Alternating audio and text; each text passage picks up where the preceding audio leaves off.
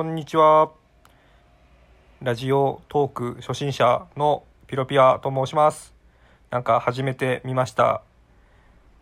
えー、とですね、なんか緊張するので、何を、何から喋ればいいのかわからないんですけど、ちょっとある、あると言いますか、ポッドキャストで有名な古典ラジオっていうのの番外編のナンバー47っていうので、えーみんな、ポッドキャスト始めりゃいいじゃん、みたいなのを聞いて、あ、じゃあ俺も始めよう、みたいな感じで始めた次第です。効果音。こういうこと？まあ、そんな感じですね。えっとですね、まあ、何について喋ればいいのかなんて僕は何もな、えっと、大したことはないんですけど、まあ、みんな、えっと、どういうことがみんな求めて、これに、これを聞こうと思っているのかよくわかんないです。で、おそらく多分これ誰にも聞いてないと思うんですけど、まあ、じゃあなんだろう。えっと、私が人よりも少しだけ詳しいようなことを喋ろうかなと思います。えー、食べ物で、食べ物じゃない、生き物の話をしようと思ってます。生き物の中でも食べられる食べ物って、食べられる生き物って結構いるんですけど、その中で、海苔という生き物について紹介しようと思います。海苔、味噌汁とかにたまに入ってたり、なんかラーメンの具材とか、まあよく一番有名なのはおにぎりの外側のあの黒いやつですよね。海苔です。海苔、私の今のこの、まあそのうち変わってるかもしれないけど、ハンドルネームみたいなののピロピアっていうのは海苔の学名の一つなんです。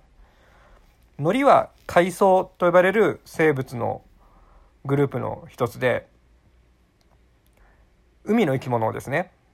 え植物とかに、まあ、近いといえば近い生き物です。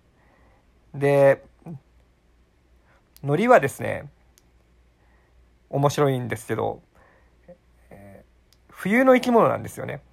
で、夏になると海苔っていなくなっちゃうんです。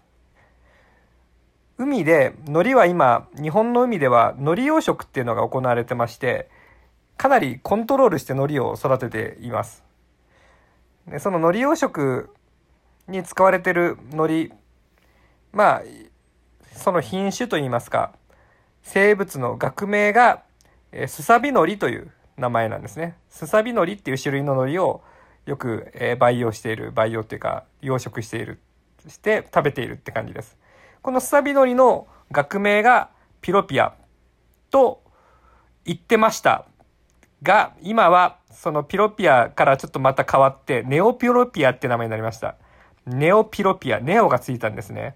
お前ピロピアじゃねえよってことになったんですね。まあその経緯はちょっとまたどこか別の機会で話すことにして、ネオピロピアエゾンシスというのがスサビノリと呼ばれるノリの学名です。去年変わったんですよね、この学名。なんかね、もっとその前はあのポリフィラって言われてたんですけど、ポリフィラエゾンシスって言われてたんですけど、そのポリフィラも名前が変わって、ピロピアになって、でピロピアからネオピロピアになった。なんか出世しましたね、ノリも。ネオがついてちょっとかっこよくなったけど、まあ、なんか使う分には、一番初めの P がそのまま残ってたらよかったんですけどね。ネオピロピアだから N ですよ。N から始まってんですよ。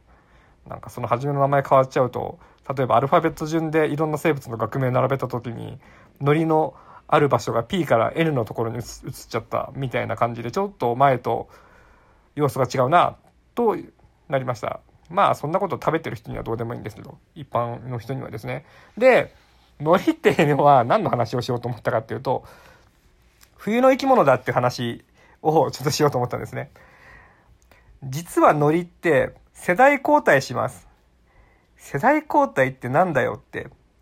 生物でいうとこの世代交代っていうのは、核の中の DNA の数が変わるというか、えー次の世代に移ることを世代交代と言います。でね、これめちゃくちゃ難しいんですけど、私たちが普段食べてる海苔って、人間で言うと、精子とか卵子みたいなもんなんですよ。っていうとちょっと間違ってるんですが、人間って細胞ありますよね。人間の細胞は核があります。まあ、海苔の細胞にも核あるんです。全ての生き物、まあ、真核生物と呼ばれる生き物には核があるんですけど、その核の中には DNA がなってますよね。で、その DNA の集まりを染色体ってものがあります。多分中学校とかの理科で出てくるやつですね。酢酸カーマイン液、ん？酢酸カーミン液だったかな？を浸すとなんか赤く染まるあれです。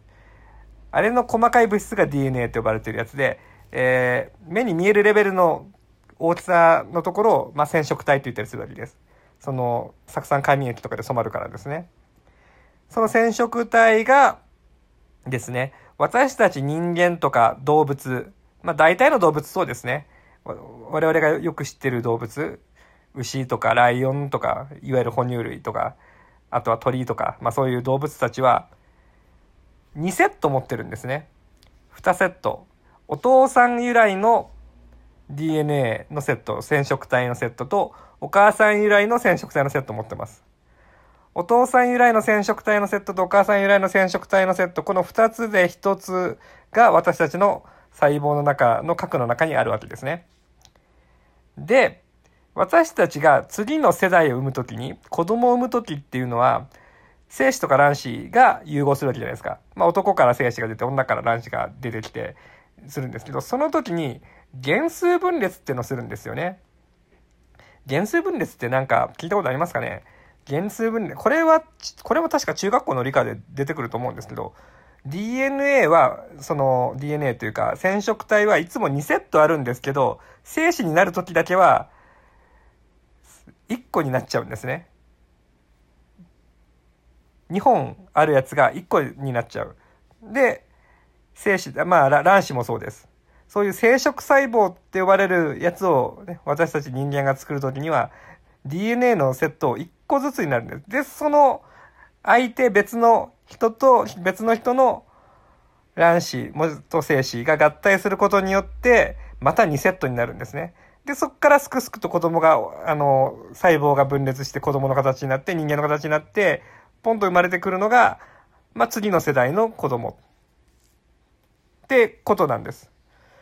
で、まあ、あの、ちょっと話それてるんですけど、海苔なんですけど、私たちが食べてる海苔って、DNA のセットが1個しかないんですよ。人間で言うと精子や卵子と同じなんですね、DNA の量。まあ、正確に言うと染色体の量。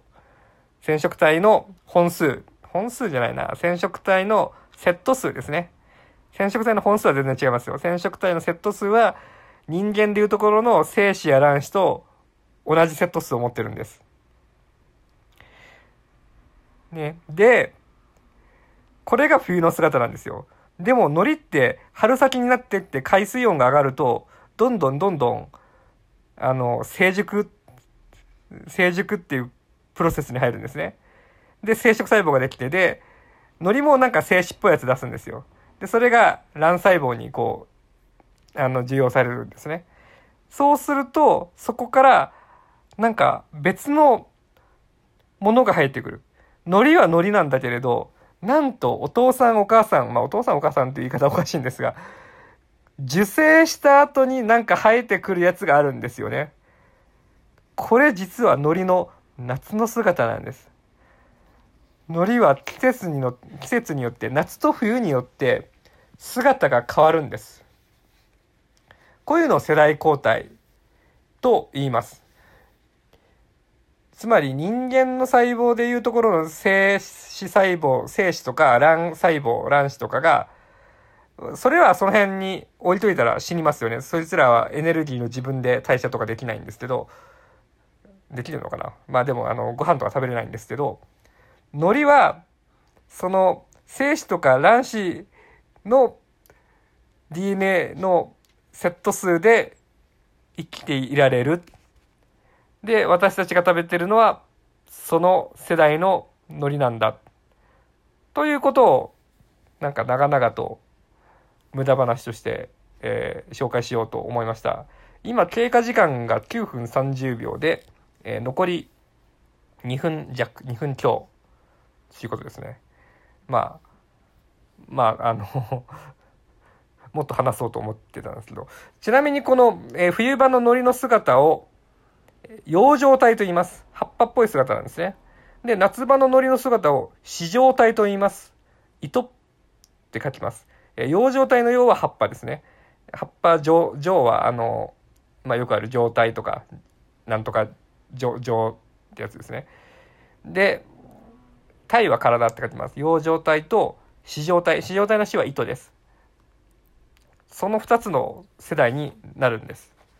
糸状体世代と葉状体世代というこの2つの世代からなるノリ生物的にちょっと面白くないですか？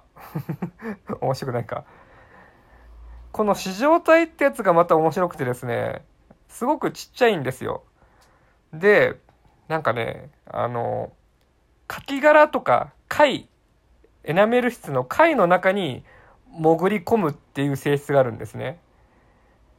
だからこの糸状体っていうのが発見されたのが1953年だったかな？にイギリスのドリュー博士っていう人が発明あの発見してでこれによって日本の海苔産業っていうのが爆発的によくすごくなったんですよ。だからあの熊本県の宇土市にある、えー、なんだっけあそこ住吉神社ではドリュー博士のモニュメントが置かれています。ちょっと私見たことないんですけど、ドリュー祭りが毎年行われているそうです。という、まあそういう海苔の話でした。海苔は有明海で、あの、日本で一番生産されてます。まあその養殖の仕方なんかもいろいろ面白いんですけど、もう残り時間が20秒ぐらいになったんで、まあ今日はこの辺にしましょう。海苔の話、ちょっとまた、ちょっと、まあネタがいっぱいあるんで、この話はまた次のえっと、回でもなんかこれ続けるつもりなんですけど、やっていこうと思います。それじゃあどうもありがとうございました。2、1、はい、終わり。